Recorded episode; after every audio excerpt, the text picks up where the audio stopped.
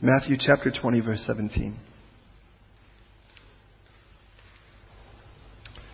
Now Jesus, going up to Jerusalem, took the twelve disciples aside on the road and said to them, Behold, we're going to Jerusalem. We're going up to Jerusalem. And the Son of Man will be betrayed to the chief priests and the scribes, and they will condemn him to death and deliver him to the Gentiles to mock and to scourge and to crucify. And on the third day, he will rise again. Verse 20, then the mother of Zebedee's sons came to him with her sons kneeling down and asking something from him. And he said to her, What do you wish? And she said to him, Grant that these two sons of mine may sit, one at your right hand and the other on your left, in your kingdom. But Jesus answered and said, You do not know what you ask. Are you able to drink the cup that I'm about to drink and be baptized with the baptism that I am baptized with? And they said to him, We are able. He said to them, You will indeed drink my cup and be baptized with the baptism that I am baptized with. But to sit on my right hand and on my left is not mine to give. But it is for those for whom it is purposed or prepared by my Father. Verse 24. When the ten heard it, they were greatly displeased with the two brothers. But Jesus called them to himself and said, You know that the rulers of the Gentiles lord it over them, and those who are great exercise authority over them. Yet it shall not be so among you. But whoever desires to become great among you, let him be your servant. And whoever desires to be first among you, let him be your slave just as the Son of Man did not come to be served, but to serve and to give his life a ransom for many. Now as they went out to Jericho, a great multitude followed him. And behold, two blind men sitting by the road, when they heard that Jesus was passing by, cried out, saying, Have mercy on us, O Lord, Son of David. Then the multitude warned them that they should be quiet, but they cried out all the more, saying, Have mercy on us, O Lord, Son of David. So Jesus stood still and called them, said, What do you want me to do for you? And they said to him, Lord, that our eyes would be open, may be opened. And Jesus had compassion and touched their eyes. And immediately their eyes received sight and they followed him. Pray with me, would you please?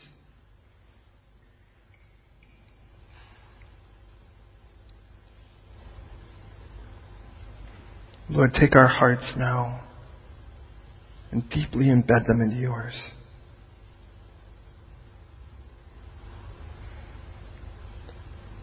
Commandeer our focus, our attention.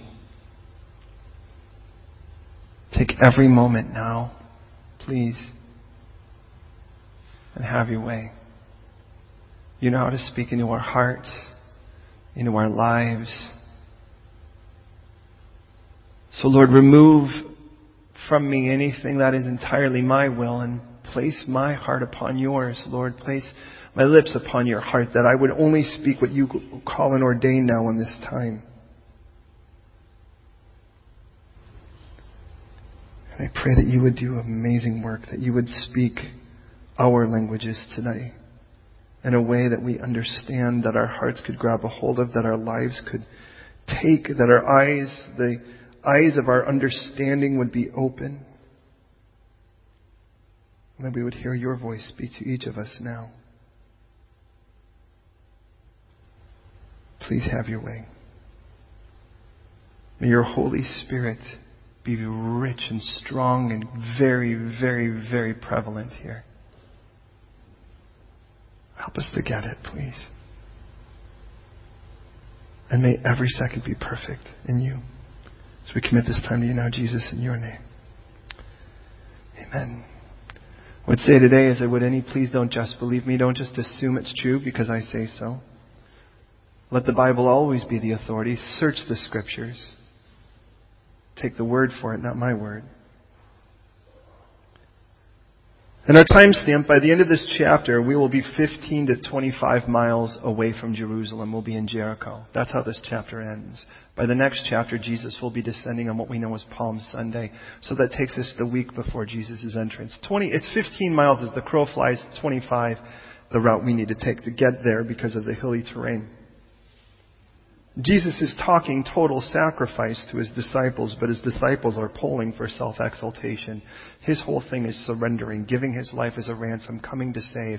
That's his entire crosshair. And yet his disciples have themselves in their own crosshairs. So Jesus is focusing on saving the lost, but he's teaching his students because of this. Well, what real greatness looks like. And he led us to this parable right before this about a man who owned a vineyard and he sees those, sort of, if you will, kind of putting themselves in position because of their seniority, thinking that they deserve more. And there's the point and the problem with works. When you focus on what you do and not on God's grace, it will always be about how you did more than someone else. And there's our problem. And I don't want you to miss how that connects with this. Because if you kind of look at this, you realize Jesus is facing Jerusalem. So are they. But they see Jerusalem as a place to make Jesus king to stand beside him. And Jesus sees he's gone to Jerusalem to die. And here now, as we go from people pushing towards being important because of their seniority, we have this crazy story take place. And here's the most amazing thing as I look at this text. Could there be any place more clearly, obviously, stark and contrasted of Jesus' surrender and his disciples' personal pursuit than this area here. It almost seems inhumane. I, I, I rub my eyes as I read this and I realize Jesus is in one position, really letting the guys in, and the other side, these guys are pulling for position and pulling mom in. Verse 17, we read this as Jesus, he was going up to Jerusalem and he took the 12 disciples on the road and he said to them, Behold. Behold again means stop everything. Don't give this half a mind. Don't just kind of hear it with one ear. You know how that is, right? You're texting someone, you're talking to someone else, and your wife is telling you something, your friend is telling you something. And in the beginning, you're kind of hearing information, but then somewhere down the line, you know you're going to be responsible to do something with it. And at that point, you have to go, oh, oh, I'm sorry, sorry, could you start over? Because now I realize these, detail, these details are important. Well, there's the idea Jesus is like, you need to recognize these, detail, these details are fundamental and they're crucial. And he tells us here 10 basic points, and in these 10 points, five of them are unique to the moment. In other words, up to this point, of the 10 basic things he's saying in verse 18 about what's about to happen to women going to Jerusalem uh, between 17 and 18. That in that, though, five of them are brand new news to, the, to his disciples. It's the third time Jesus has openly sat down with his guys and told them he's about to get murdered. In chapter 16, verse 21, it tells us he began to show them after Peter declares him the Messiah that he'd have to go to Jerusalem, suffer many things, that the elders and chief priests and the scribes be killed and be raised on the third day. He's not going to give us the death thing without the resurrection. That's key here. In chapter 17 then, he tells us in verses 22 and 23, he'll be betrayed into the hands of men. They will kill him and on the third day he'll be raised up. So we get that. But here, he gives us brand new information. And I remind you, we are now somewhere between roughly 20 to 15 miles away from Jerusalem. So we're at a place at this point because the temple itself is at least seven stories high, we can actually see it from where we are. So we can see Jerusalem in the distance. And Jesus says, That's where we're going, but I'm going there to die. And he says, Then they will condemn him to death. That's new. They will deliver him to the Gentiles, the condemned part. That means there'll be some form of legislative judgment, if you will, a legal judgment. They'll deliver him to the Gentiles, that's new. He'll be mocked, that's new. They will scourge him, that's new. And he'll be crucified, and that's new. And here's the rare and raw, and, and, and raw thing about it is that twice before this, Jesus has told his disciples they had to pick up their cross and follow him. But Jesus until now hasn't told them he was going to. So here Jesus is saying, look at, I'm talking total sacrifice. You, unless you pick up your cross and follow me daily, you're not actually even going to be worthy to be called my student. That's all that a disciple is, is a student. And, but yet in chapter 10 verse 38 and in 1624, he's told them that twice that they need to do that. Now Jesus tells them it's his turn to pick up the cross and they get to see that. But again, he never just says that without really letting him know he's going to rise again. He'll never tell you that something needs to die without telling you there's going to be something new on the other side of it. But you can't have a resurrection without a death. But I want us to get to the humanity of the moment and not just the information. Because Jesus is really trying to let the guys in.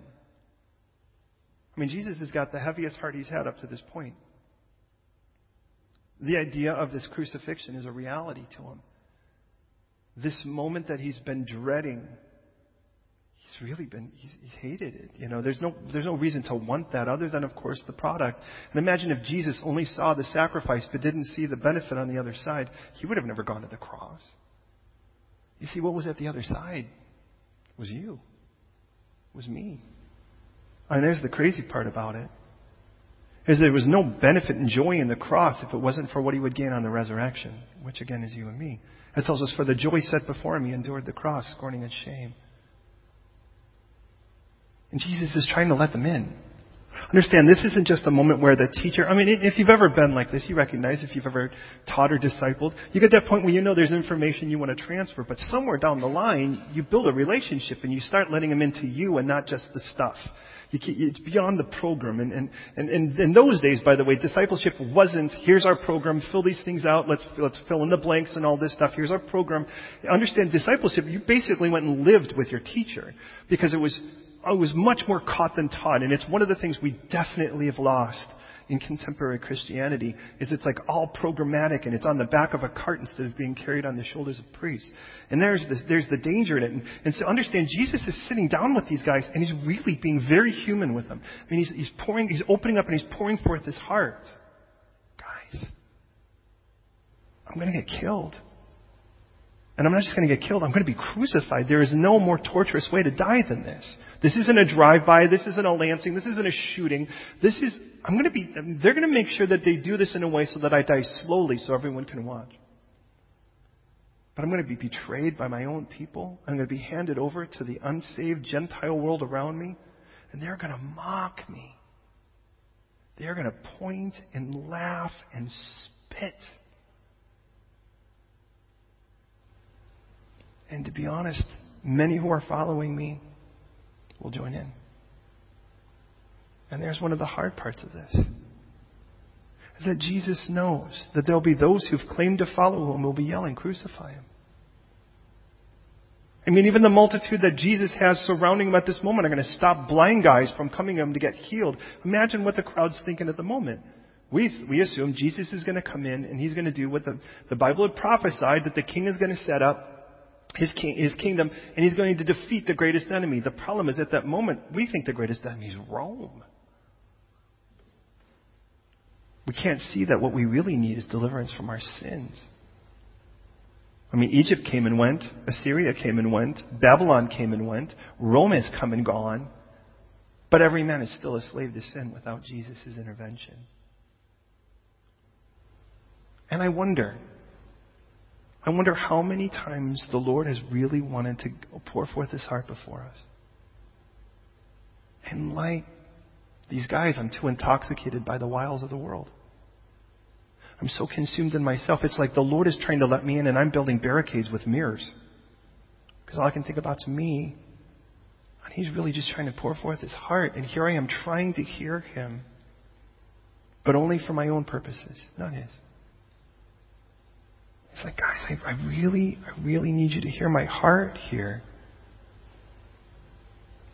And these guys are, are still thinking about how this is going to get them a leg up to the next place.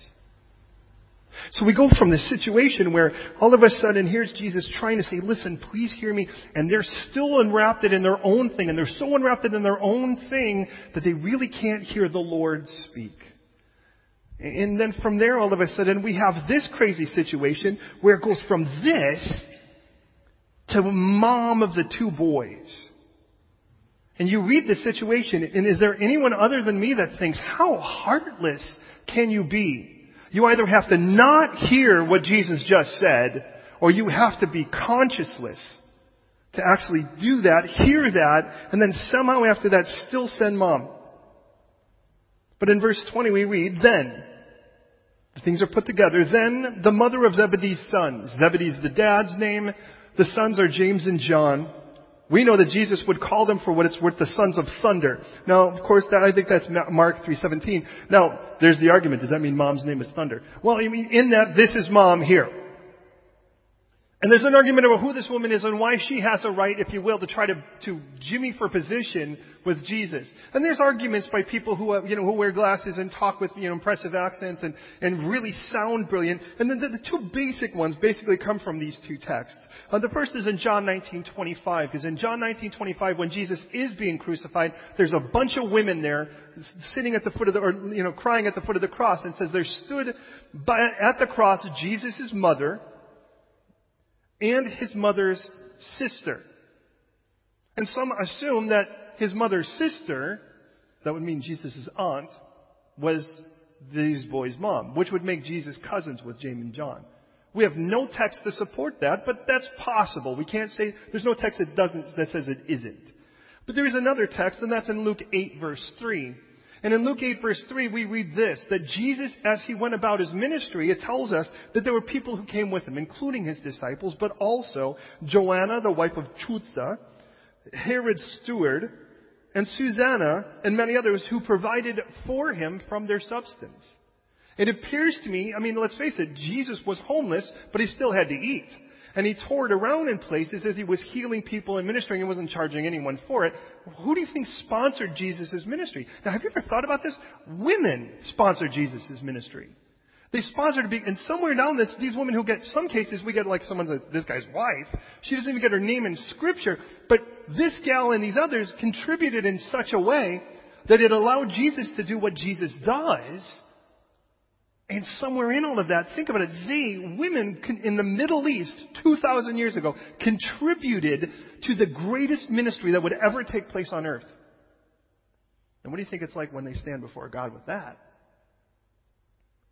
Now, somewhere in the line, one of these two things is quite possible, or at least plausible. So either she was Jesus' money, or she was Jesus' aunt. And of course, from 1 Timothy 5, we read about the way don't rebuke older men, treat them like fathers, and treat older women like mothers. There's a respect you give to older people. We don't have that in our country here, but some of your cultures do have that. The moment we move to being economically driven, we'll never think older people are actually of a great benefit. Because economics are heartless. And the moment mammon becomes God, we become heartless to follow it because those who worship become like it.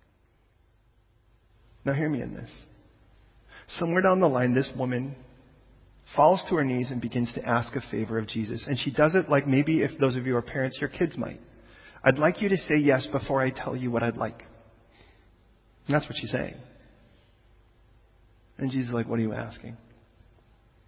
The boys are with her. Did you notice that? And he's going to answer them, not her. And she says, Let my boys be one at your right hand and one at your left hand in your kingdom. For which then he's going to turn to the boys and go, Do you have any idea what you're asking? You have, you have no idea. Which is an interesting thought. In other words, it's like, look at what you're asking is so different than the words that come out of your mouth. Are you really able to drink of the cup that I'm about to drink of? And by the way, are you notice it says, and are you able to be baptized with the baptism I am baptized? Not, not going to be. Notice it says I am. I'm already there. For which they, as our brilliant theologians of the day, say, Yeah, of course, sure, uh huh. Having no clue. Because again, he told them, You have no clue. So let me build on this for a moment so we can get a better understanding of what in the world they're asking. Then we'll develop it here in regards to the issue of this cup and this baptism. Because let's face it, by the time we get done with this text, God brilliantly puts at the end of it all two guys that were blind that can actually now see because Jesus touched them. And that's my prayer for all of us right now. Is that God would open our eyes to this text and that we would really see. Okay, so hear me on this. I'm going to need a couple people as an example. I'm going to use Bruno here. King Bruno. Come on up, King Bruno. This is for the moment King Bruno. king of Portugalia, Smolia. I'm trying to keep it, yeah. No, no. Now, every king has two people that he has that stand with him. One will be to his left hand, and you can just sit right there because I know you're a bit unwell. But uh, one is at his left hand, and why don't you come right here? And one is at his right hand. And go ahead and do this. Stand right next to him like this, would you please? Good. That's good. That's good. All right. Kind of. Yeah. Now listen. This is really important. Of all of his kingdom, two people more than anyone, two people have to be the ones that are most able that are most trustworthy, that are most kingdom minded, and, and the king is convinced are the most faithful. Faithful not just to the king, because he doesn't want you guys, because you guys have access, other people don't. But you're also, I mean, the king could, could be on his throne and you'd be the only ones in the room and you don't actually have to have the permission everybody else has to. He has to hold the scepter out for everyone else. You guys get free rein. So you have to be somebody that you not only trust loves you and trusts you, but also someone that is minding, is mindful to the values of your kingdom. Because if they completely differ on your view with your kingdom, well then clearly they'll want to kill you to take the place. Does that make sense? Now, the guy on your right, this is the guy who gets the job done. That's why we often use the term a right hand man. Now, underneath his authority would be normally, this is normally the chief of his commander. Uh, the commander in chief, you know, the guy that sort of oversees his army. Because that's usually what a king has to get done. He wants to make sure he either protects his kingdom or he, get, or he gathers more land. So with that, this is the guy that gets that done. Does that make sense? So we even say, you know, that's my right hand man. What does that mean? That's the person I know that if I need something done, I can trust this is the guy for it. I believe I have two great right hand men. Now, with that, consider this. And three amazing guys that we seem to follow. And as we continue to draw and follow the Lord, this guy right here this is the guy that whatever the will of the king is, this is the guy you expect it to happen. Now he may recruit and incorporate other people into that because let's face it, if he says, I need you to defend the west end of this, he can't do that on his own. He's going to be responsible for the army and they all have to submit to him. Does that make sense? But the king doesn't only just do it by military might, he might do it by offering a peace. Does that make sense? Follow me on this. But the left hand guy, on the other hand, this is the guy that is responsible for the annals, the recording, the scribing of it. Often, if you were to have a counselor, that was the guy at your left hand because he was the guy that you expected to be the one who could, first of all, had to be able to read and write, but he wrote the, the chronicles of the king. So he was always the one that would be able to check to make sure that the king didn't pass a law, that now he wants to pass a new one that's contrary to it. So this was the guy that you always checked for truth. That was the way it worked. Now, for the king, it was often, these guys have to be your most brilliant men. Let's be honest. Because you want the brilliant guy to be able to lead your armies, and you want the brilliant guy to be able to make sure that he's quick enough to remember the laws and the things that have been recounted so that he could say, hey, by the way. And if you remember this story in the, in the book of, of Esther, when, when the king actually can't get any sleep, he goes and calls for the chronicles to be read to him, because after all, the story of me puts me to sleep. So, you know, that's, you gotta get it, you get it from this guy. Does that make sense? Now it is important to recognize, by the way, that we read that Jesus, at least four different times in the book of Hebrews alone, when he finished the work of God, he sat down at the right hand of the Father. Now that tells me who's sitting on the throne, doesn't it? The Father. But it also tells me why is he sitting? He's always standing because he's always going to be needed because the job is done. At the cross, when Jesus died for us and rose again, he sits now at the right hand of the Father. Does that make sense so far? So the question then, well then, who is this guy for the moment when we look at it? What's that? Oh man, you are on it. Give me one of these, King. Nice job, King KB. Okay, now follow me that. This is the guy that we read is going to bring to our remembrance the things that have been spoken. This is the Holy Spirit. Because the Holy Spirit's job is not something ethereal where we just were like, what I really need is a good shaking. I really need a good tingle. This is the guy that's the, and we read the Spirit of truth. And we'll read that in John 14 through 16. It is the one thing he's called more than anything other than comforter, more than anything else. This is the guy you recount to. Does that make sense so far? Now, ultimately, with traditional kingdoms, sooner or later, this guy is going to give up his kingdom. When this guy gives up his kingdom, as, as kings would, or hands over, bequeaths his kingdom, when he does, often, this guy, by the way, would be his son. That would only make sense. Who better as a commander of your army, if you trust him and who knows the way things run, than your son? So if he hands the most brilliant guy that you might know, and hands him the kingdom here, at this point, who do you put as your right hand man now? Traditionally, the one guy that you trusted that was most brilliant, that you knew knew the kingdom. Often what you did is you took your scribe, this guy, because he was the other brilliant guy, and you put him and made him your right hand man. Does that make sense? That's the way traditionally it would work. So imagine, if you will, they see that Jesus is going to go and take, see the rule you get there?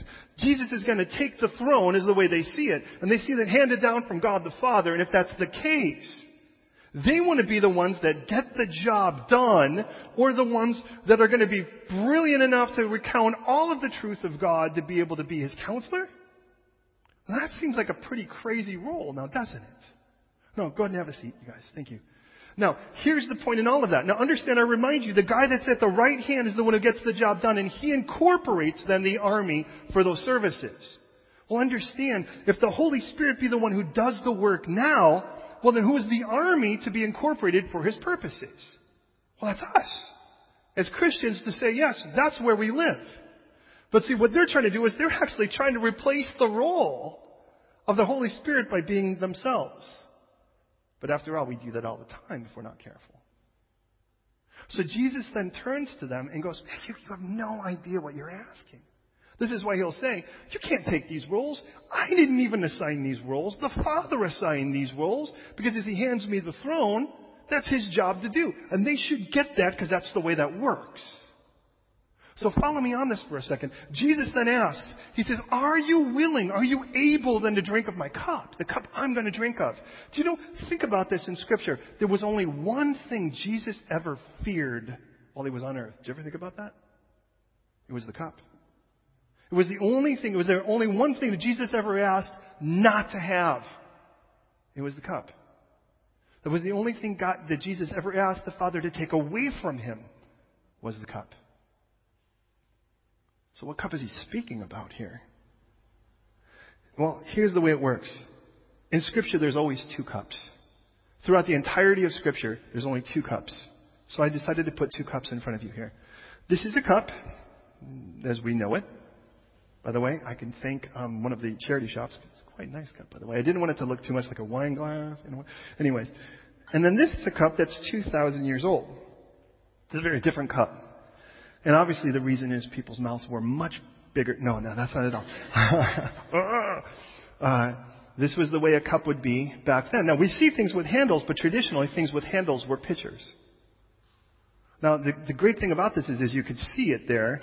It isn't even kiln yet. They would take it and of course they would drink it like this. So let's take a look at these two cups for a second. Here's the danger. This is the cup, by the way, that we've earned. We're going to see that here. And this is what God calls it according to Scripture. And again, please don't just believe me. Don't just assume it's true. I'm going to give you your texts. In Psalm 11, verse 6, we read that the fire, brimstone, and burning wind shall be the portion in their cup of those who stand against God.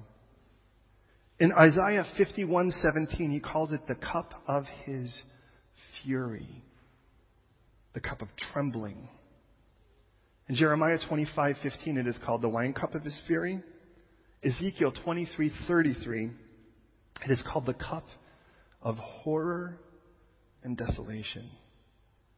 In Revelation 14, just so you see, it's called in 14:10, I believe, it's called the cup of his indignation.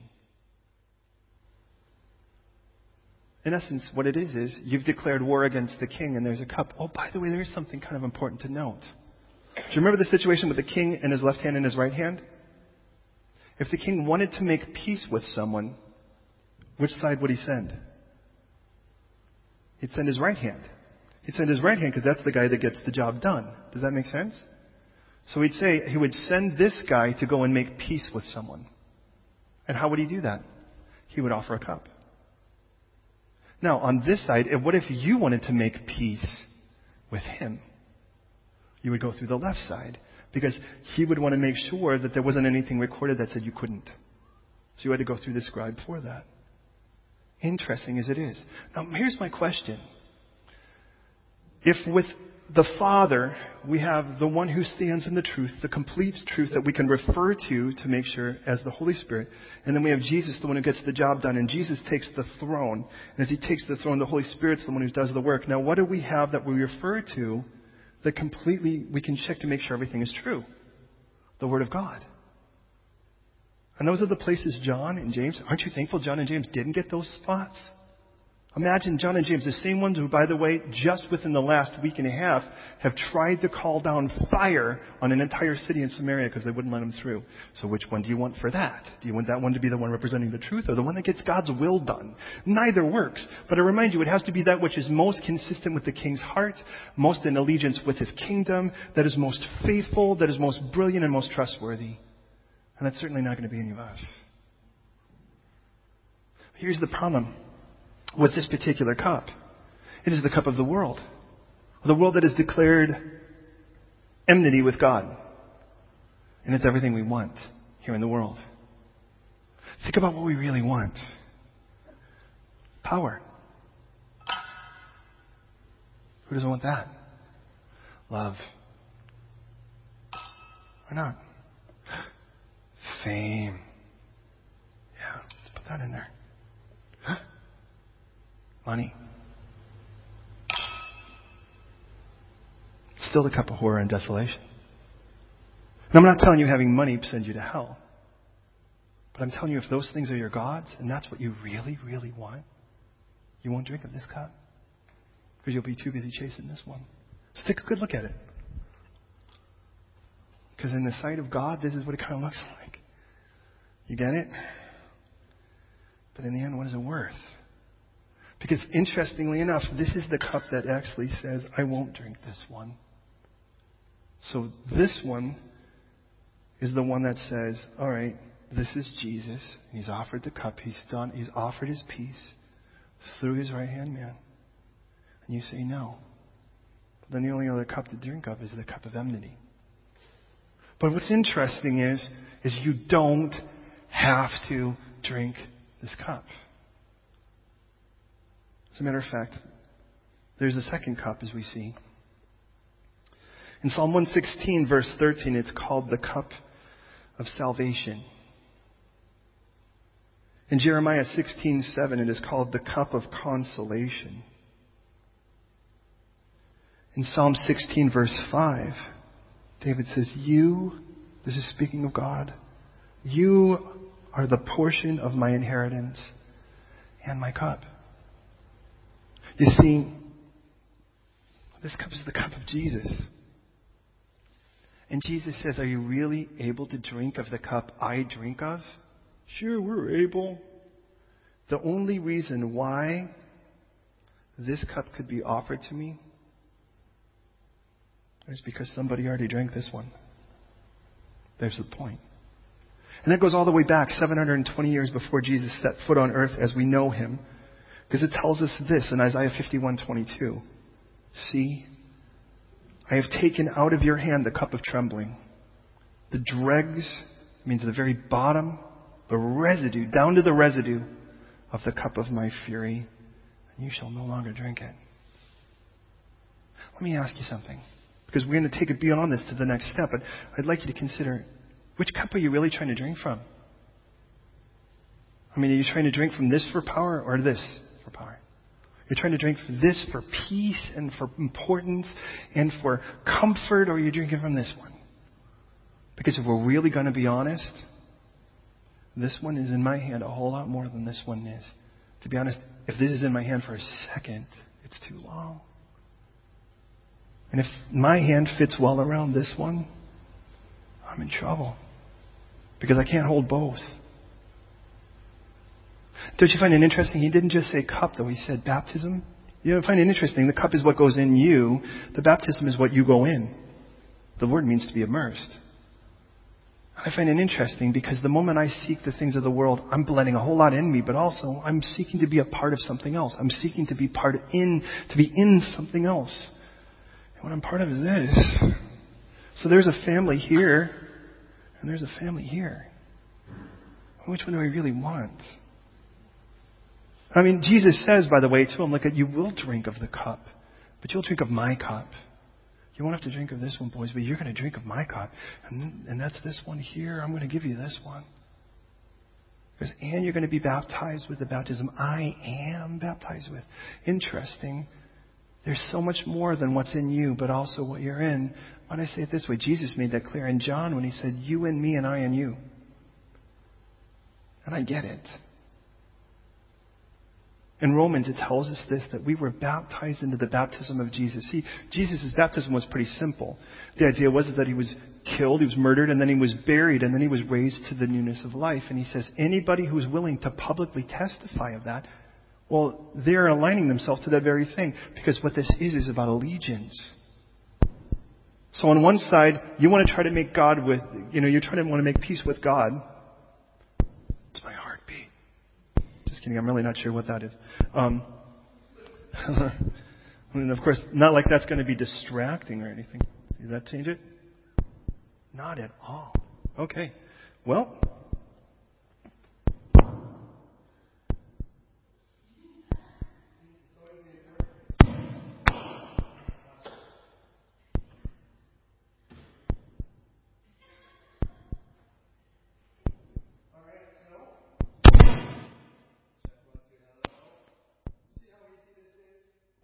You know, there was a time when all we had to do was scream. And that was different altogether. So. Okay, I think I got it. Thanks, Hugo. Well done. Uh,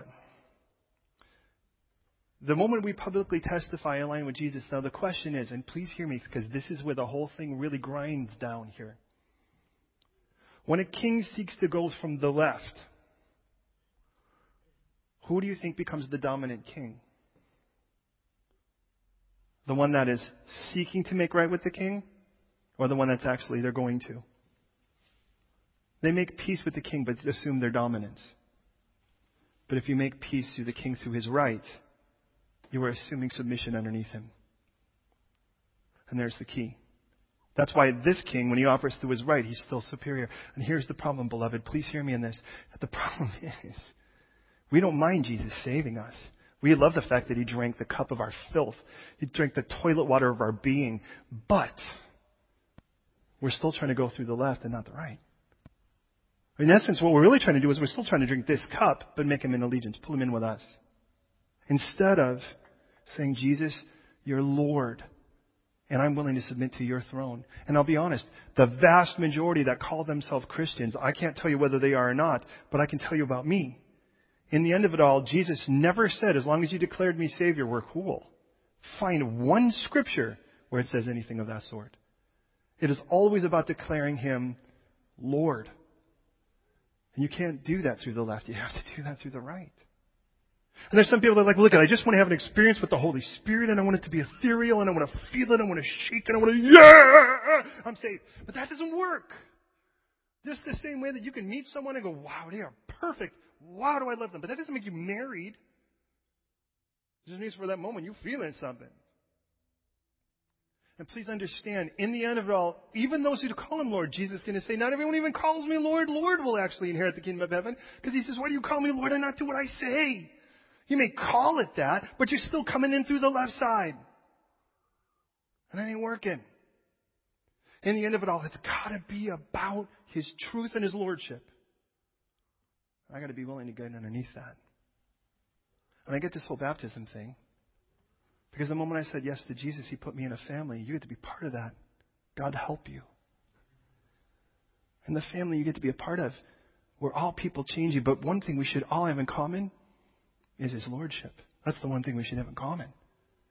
And we could try to go and build little groups about whether we're black or white or young or old or rich or poor, whether we're socially gifted or not, or whatever the case is. You know, we could try to build it about our, about our hoods. You know, well, I'm from up here. I'm, we're the north side Christians. Well, we're the south side Christians and all that. But in the end of it all, the one thing we all have in common is that we were sinners going to hell. Jesus saved us and He's our Lord. And that is, in other words, we have all of the future together.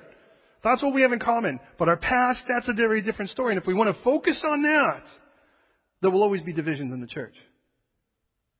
And he doesn't want that. So notice from the moment that he does this, by the way, And that text, by the way, for and by the way, the, the Romans six four is the whole idea of being buried with Christ in baptism, raised in the newness of life. And he tells us, by the way, remember when Jesus said that uh, that well, John the Baptist said that Jesus would baptize with the Holy Spirit and with fire, and people love to put those two things together, but then there's no need for an and. The whole idea of it is it's in the ablative tense, and what that tells us is these are these are your two options, if you will, smoking or non-smoking. He's like, you're either going to be baptized in fire or you're going to be baptized with the Holy Spirit. Which one do you want to be immersed? Remember, that's what the word means. Which one do you want to be immersed in? Because I'm not really that interested in fire. I don't know how many of you have ever been burned before, but burning is no fun. I mean, even when you get frostbite, they call it burning after a while because it does burn. And I've never gone, wow, that was awesome. Could I have that again? You know, it's interesting. Do you know the next time Jesus is going to speak about his left and right hand is in Matthew 25:33, when he says that he'll separate the sheep from the goats? I don't know about I want to be in that left hand, right hand situation.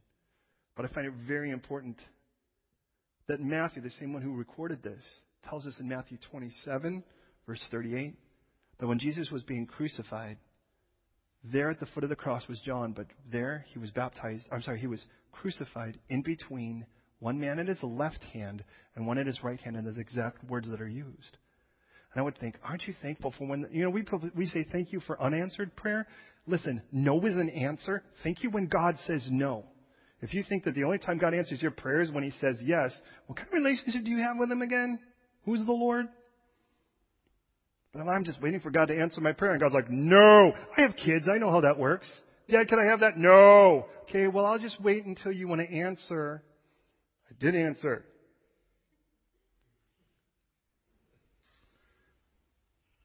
Now notice in verse 24 it says, when the ten heard it, they were greatly displeased. Isn't it interesting? It went from the 12 to the 10. Because now instead of the 12, it's the 10 and 2. You know why? Because anytime you start to pursue your own personal greatness, there will always be division. And he tells us that. But please hear me in this. Jesus also doesn't endorse being a slacker. Do you remember Paul tells us in 1 Corinthians that hey, everybody runs at the race. Run though so you can win. He says, man, I don't, I, I do it according to the rules. I buffet my body so that I can really but there's a difference between, listen, please hear this. There's a difference between personal best and best of show. Best of show is when you've performed so well that everyone thinks you're, you're amazing for it. But it's all about you. Versus personal best where it's all about you being completely handed over. Do you see the difference? So he uses this moment then to teach them. And this is the second huddle. I you, the last time he huddled with the guys, was when he told them, I'm going to be killed, I'm going to be murdered, I'm going to be handed over to the Gentiles, I'm going to be mocked, I'm going to be crucified and raised again. Now he's having a second meeting. He's like, look at the issue of you wanting to be great is a good thing. Don't miss that. God's not like, you know what I would really love is for you guys all to be just total basket cases. That'd be great. He says, look at being great's great. You just have the wrong great. There's the problem. Being wanting to be great for you well, it's like, but, but I have something inside of me that says I need to be important. Find it at the cross. I have something inside that says I need to be validated. Find it at the cross. And if you don't find it at the cross, let me warn you, beloved, if you don't find it at the cross, you ain't finding it anywhere. You can try, but no money's enough, no power's enough, no fame is enough. I've had them all, and I can guarantee you they just don't work. And you keep going, and then you feel like a total freak because now you're sitting at the all-you-can-eat buffet and you're still constantly hungry because it doesn't satisfy the soul. And you're trying. And then you go and you find out that Jesus knows everything about you and died on the cross for you anyways. And that's how important you are, is that you'd rather die than live without you. And everything changes. And you listening is looking. The, the issue is, what model are you getting? By the way, the church is really guilty of this. Because we even hire secular business executives out there to teach us how to run a great church business. And so we have church growth seminars. And we have, look at, and forgive me for sounding like I'm just bagging on everything. I want us to be different. There's a big difference between growing Christians and growing people in numbers. And if the greatest success is that we have a full church, we'd hand out beer at the door and we'd fill this place up the first week. But if what we really wanted was to see people grow in Christ, to be honest, we are going to be a little weird. We're going to be rather weird. Because we want to hand them heaven They get enough of earth here. And people are like, well, then you'll be irrelevant. Well, so which needs to change? Earth or heaven? Imagine God saying, you know, heaven's a little irrelevant. People don't really get it. So let's just kind of, let's put some sin in there. And, you know, it's, and I've a discotheque somewhere over there. Let's make sure, let's, let's make sure that all the apostles go clubbing.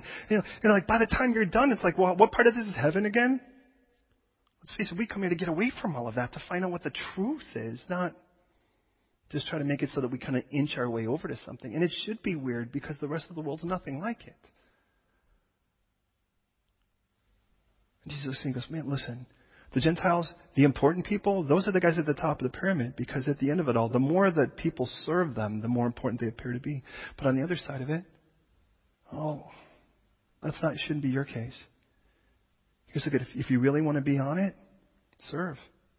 And if you want to be the greatest, you want to be the best, serve the most. So all of a sudden, these two cups become less relevant, but here's how we bring this around. Because we need to see our eyes open in this. Okay, so this is the cup of the world, if you will. This is the cup of salvation. But Jesus is a cup for us at the end, and the question is, do I am I interested in the cup of honor? Because the cup of honor, on the other hand, is given by a king. We would today, we might say, you've been knighted. But even that kind of has its own issue, doesn't it? Because, I mean, they're starting to knight people these days. I'm not too sure what's going on. But, uh, you know. But, uh, but please hear me in this.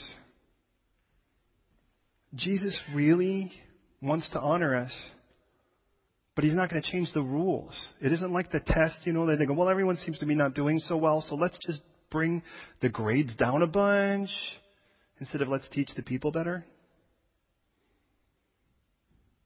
Please hear me in this.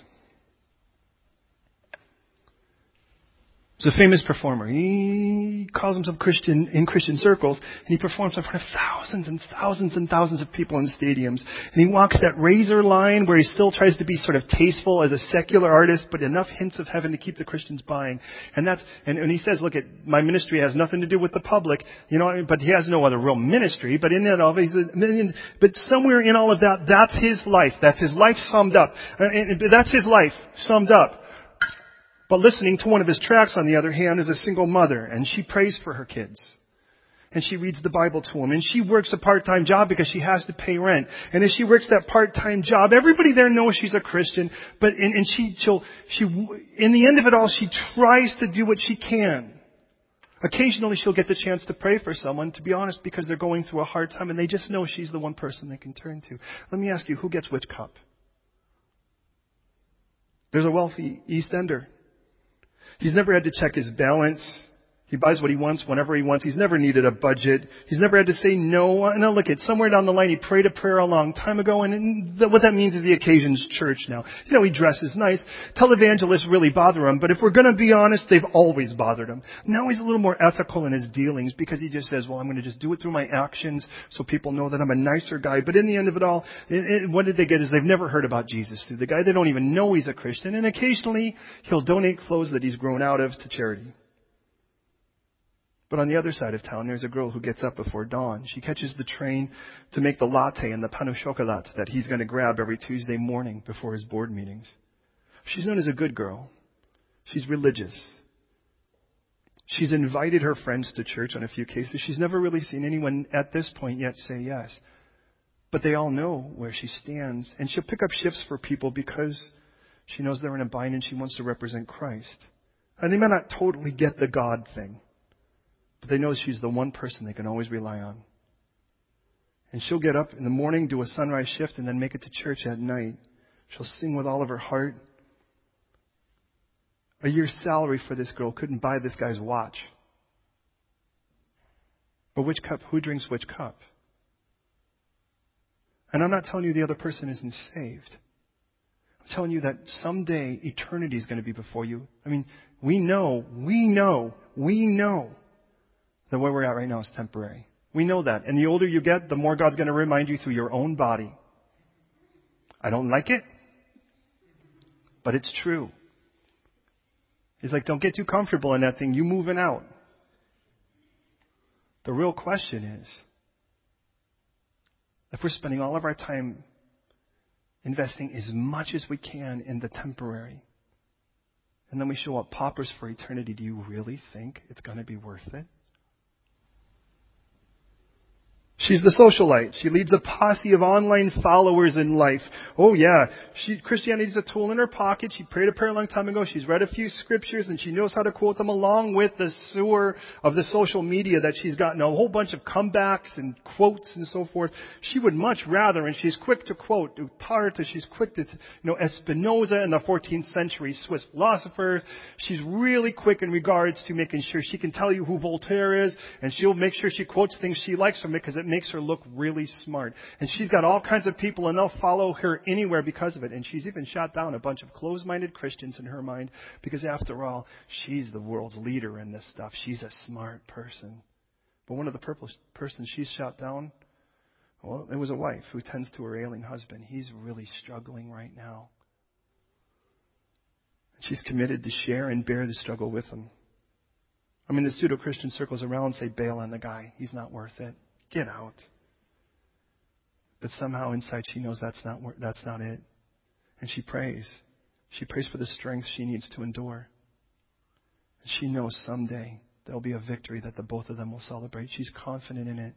Even on those days where she does it doesn't make any sense. And my question to you is, which one drinks which cup? I mean, here's the weird thing in all of this, beloved. Please hear me. This cup is not given to the great on earth, unless they're great servants. And there's the problem. We live governed by convenience, and we convince ourselves that if I can make this as easy as possible, we're good. So the least amount of effort necessary. Well, you ever have somebody work with you, and that's what they do is give the least amount of effort? And at the end of it all, you think, man, one thing's for sure, that person's not helping me again. Because all we're really looking for is to have it easy. And yet, in that, we still think somewhere God's going to look at us when we walk before heaven, stand before Him, and we're going to hear the words, Well done. Well done. Look at how you've done life well. Good, which means productive, faithful, servant.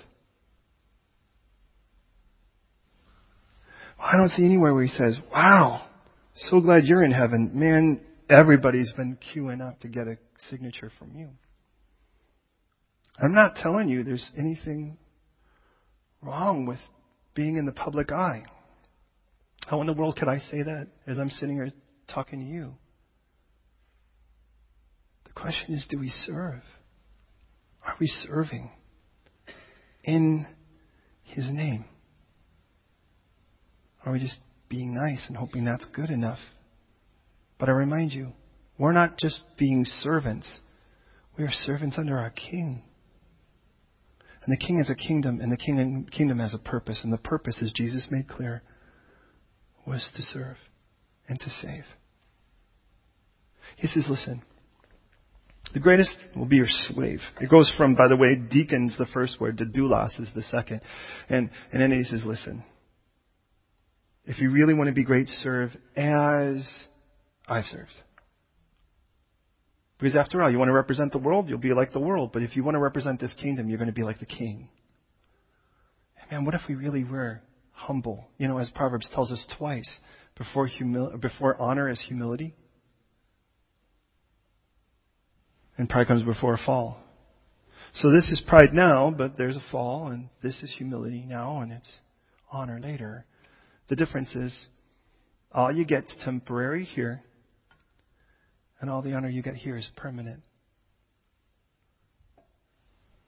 The best you get, the best artwork you get is a temporary tattoo on this one. It'll fade. And I want to pray for you and I want to pray for me. Because I don't know how you came in here, what was on your heart, what was on your mind, what was the purpose for coming in this room. But I know God's purpose. God's purpose is that He's really looking through the power of His Holy Spirit to recruit an army of people that are willing to serve in the name of Jesus. And He told us that no matter what we're to do, we're to do it in His name, and we're to do it heartily. Do it with everything. That's what Colossians tells me. God says, look at, I don't want part of your love. I want you to love me with everything. He tells us in Deuteronomy. He says, I want you to seek me in Deuteronomy 4 with everything. Everything we do, we're supposed to be all out. And I know how to be all out in my sin. I know how to be all out with violence. I know how to be all out in a lot of things before I knew Jesus. I'm still trying to learn what it means to be all out in, in His kingdom as His Lord, as his, He is my Lord. And I just want to pray this, beloved. First of all, let me go back to this. Have you ever drank of this cup? Have you ever said yes to Jesus? I'm not telling you, have you gone to church? I'm telling you, the King has offered you peace, absolution, innocence through the gift of His Son. But I remind you, when you drink of this cup, you're drinking in a family. You're drinking in a covenant, a relationship. That's what this is about. Have you? If you have, which cup are you drinking from now? Because my prayer, and by the way, if you know, if you know you've said yes to Jesus, you know there's a choice to be made, and you're like, well, I'm good. I've made that choice. But I'd like you to make a choice today in regards to this. And I'm not telling you go live in a cave somewhere, sell all your stuff, give it to the poor. God can tell you whatever He wants to do in regards to your life, but I can tell you this. He deserves to be the Lord. He deserves it. But this is an endless well. And this is a broken cistern. If Jesus was really willing to die for us, to drink that cup of horror and desolation and judgment, so that he can offer us the cup of salvation, the only thing left is your choice. And he died on the cross to pay for all of our rottenness, was buried just like Scripture promised, and rose again on the third day, even as it was promised a thousand years prior in, in Psalm 22, but also in Psalm 16, but also was promised by Jesus himself even in our text here. Have you said yes to him? And if you have, are you saying yes to him today? Will you pray with me, please?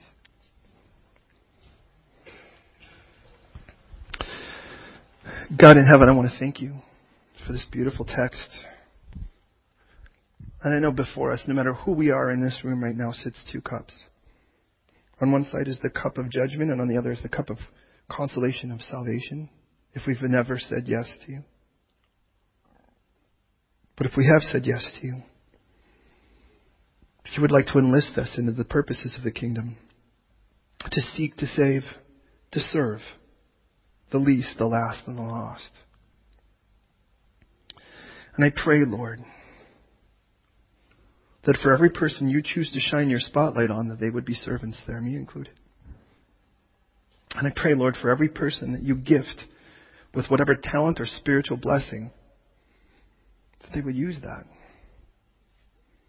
They would use that, Lord, to serve. Because it's in your kingdom. It's your property, and that includes us. So, Lord, for how we've been consumed and saturated with us, we want to submit ourselves to your Lordship. And that won't be convenient. And that won't be easy. Because you told us narrow is the road and difficult is the way of salvation. And there really are few who find it.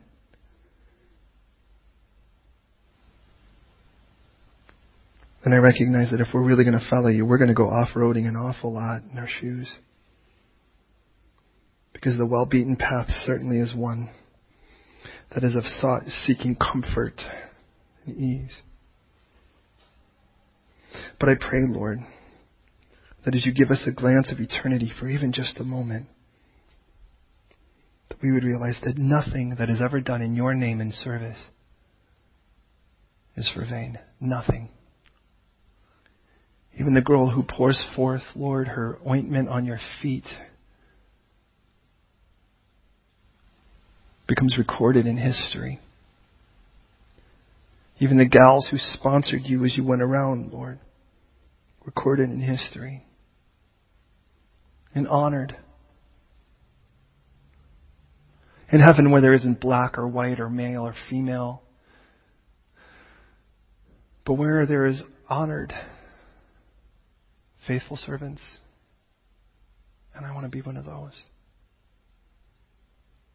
So, Lord, for every Christian here, I pray that you, by the power of your Holy Spirit,